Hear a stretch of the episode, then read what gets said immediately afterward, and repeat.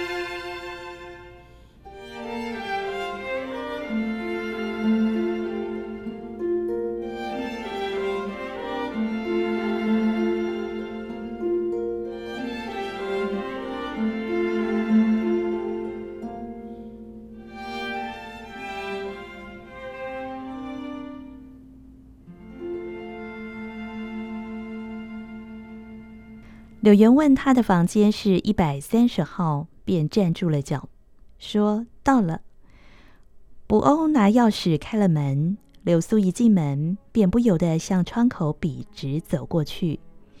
那整个的房间像暗黄的画框，像这窗子里的一幅大画。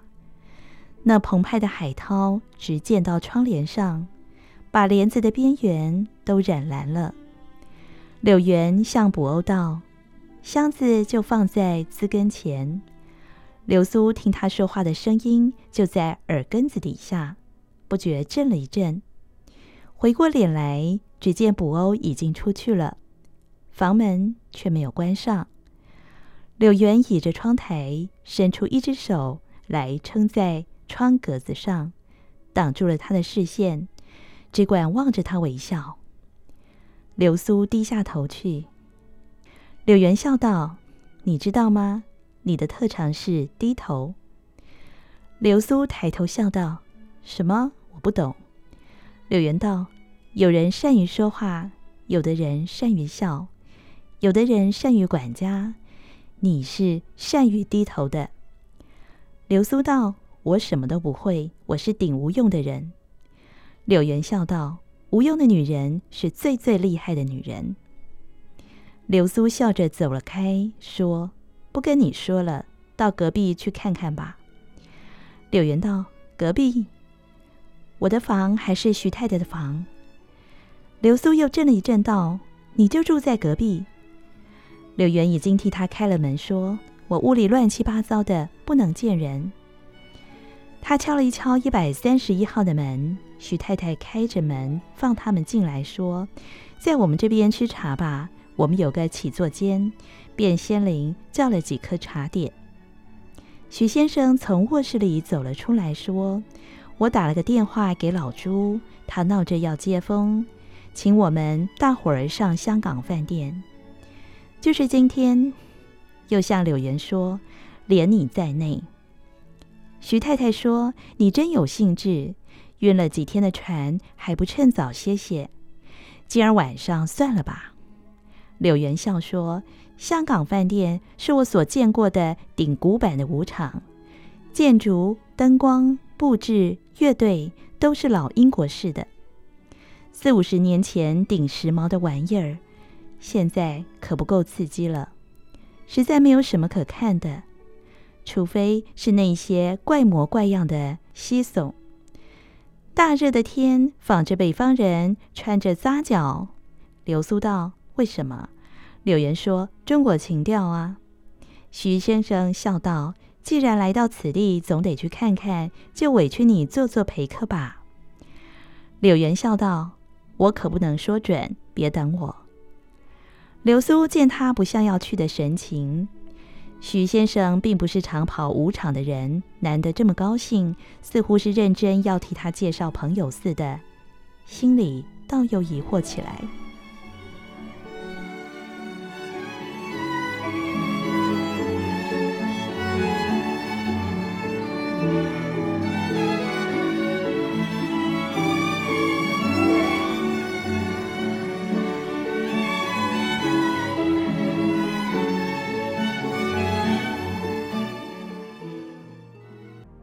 然而那天晚上，香港饭店里为他们接风的一班人都是成双捉对的老爷太太，几个单身男子都是二十岁左右的年轻人。流苏正跳着舞，范柳原忽然出现了，把他从另一个男子手里接了过来。在那荔枝红的灯光里，他看不清他的黝黑的脸，只觉得他异常沉默。柳苏笑道：“怎么不说话？”柳原笑道：“可以当着人说的话，我完全说完了。”柳苏扑哧一笑说：“鬼鬼祟祟的，有什么背人的话？”柳原道：“有些傻话，不但是要背着人说，还得背着自己，让自己听了也怪难为情的。譬如说，我爱你，我一辈子都爱你。”柳苏别过头去，轻轻啐了一声，道：“偏有这些废话。”柳原道：“不说话又怪我不说话了，说话又嫌唠叨。”柳苏笑道：“我问你，你为什么不愿意我上跳舞场去？”柳原道：“一般的男人喜欢把女人教坏了，又喜欢去感化坏女人，使她变为好女人。我可不像那么没事找事做。我认为好女人还是老实些的好。”流苏瞟了他一眼，道：“你以为你跟别人不同吗？我看你也是一样的自私。”柳原笑道：“怎样自私？”流苏心里想到：“你最高明的理想是一个冰清玉洁而又富于挑逗性的女人。冰清玉洁是对于他人，挑逗是对于你自己。如果我是一个彻底的好女人，你根本就不会注意到我。”他向他偏着头笑道：“你要我在旁人面前做一个好女人，在你面前做一个坏女人。”柳原想了一想，道：“不懂。”流苏又解释道：“你要我对别人坏，唯独对你好。”柳原笑道：“怎么又颠倒过来了？越发把人家搞糊涂了。”他又沉吟了一会儿，道：“你这话也不对。”流苏说：“哦，你懂了。”柳原说。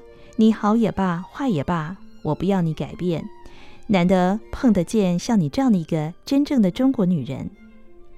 柳苏微微叹了一口气，说：“我不过是一个过了时的人罢了。”柳原道：“真正的中国女人是世界上最美的，永远不会过了时。”柳苏笑道：“像你这样的一个新派人。”柳原说：“你说新派，大约就是指洋派。”我的确不能算是一个真正的中国人，直到最近几年才渐渐中国化起来。可是你知道，中国化的外国人顽固起来，比任何老秀才都要顽固。流苏笑道：“你也顽固，我也顽固。你说过的，香港饭店是最顽固的跳舞场。”他们同声笑了起来。音乐恰巧停了，柳原扶着他回到座上。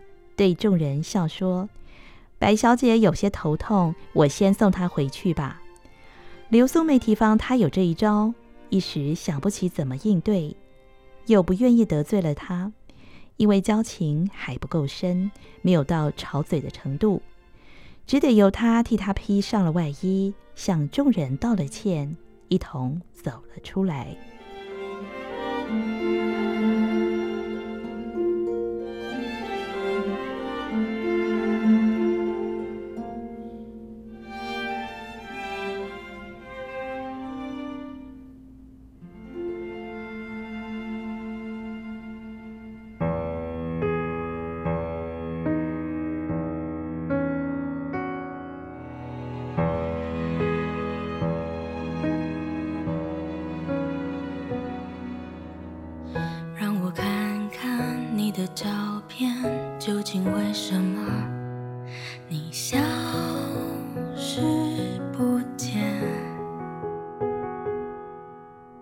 迎面遇见一群洋绅士，众星捧月一般簇拥着一个女人。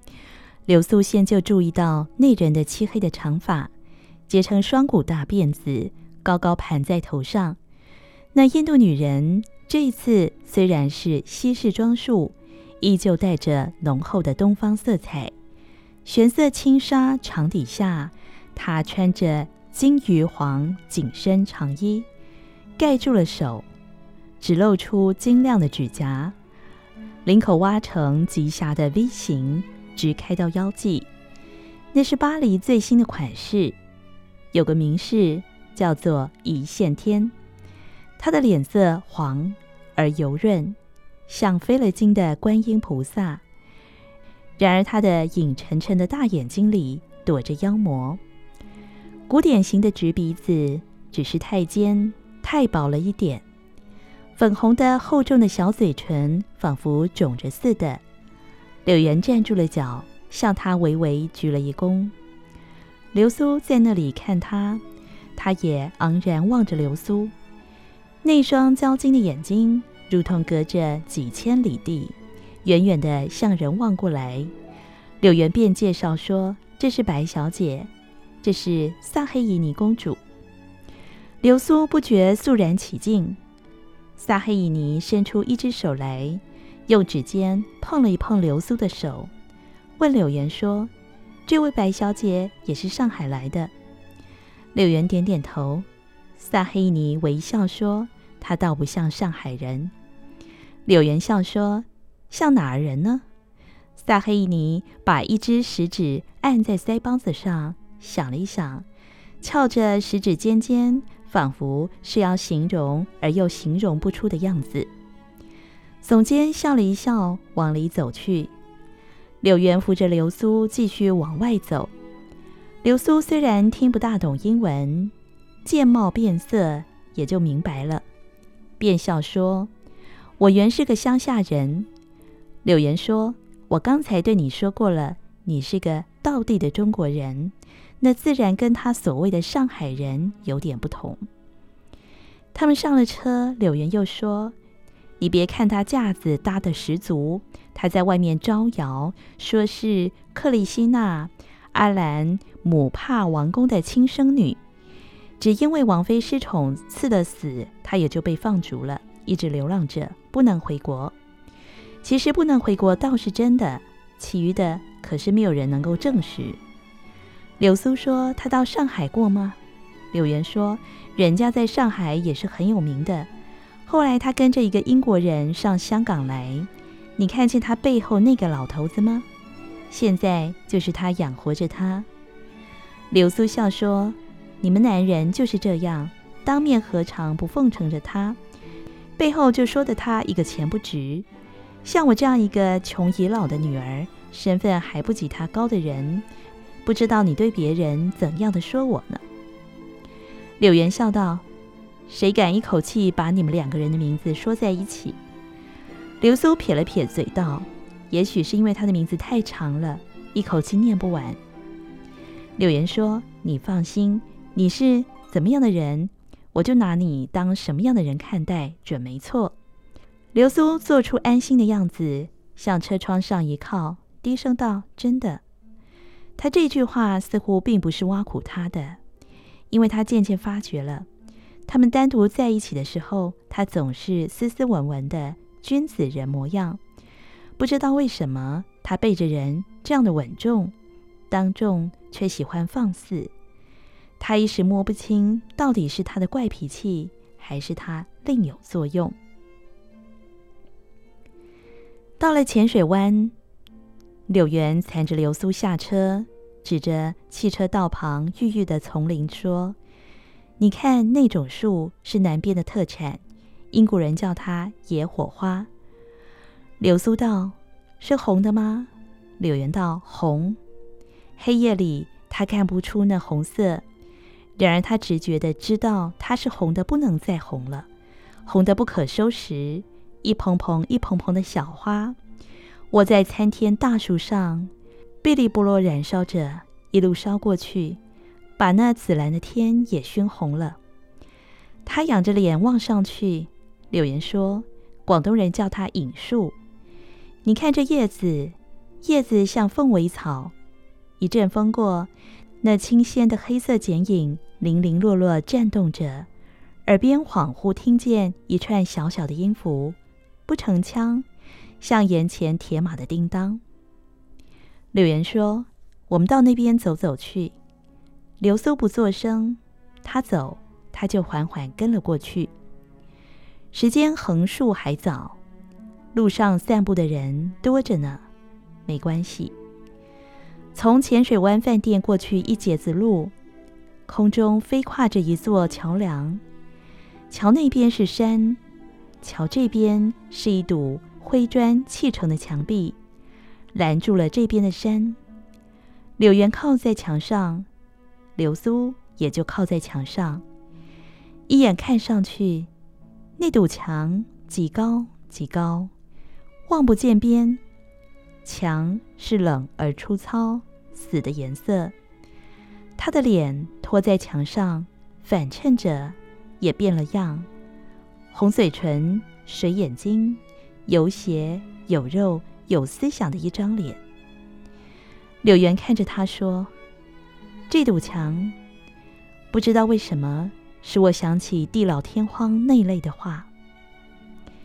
有一天，我们的文明整个都毁掉了，什么都完了，烧完了，炸完了，贪完了，也许还剩下这堵墙。”流苏，如果我们那时候在这墙根底下遇见了，流苏，也许你会对我有一点真心，也许我会对你有一点真心。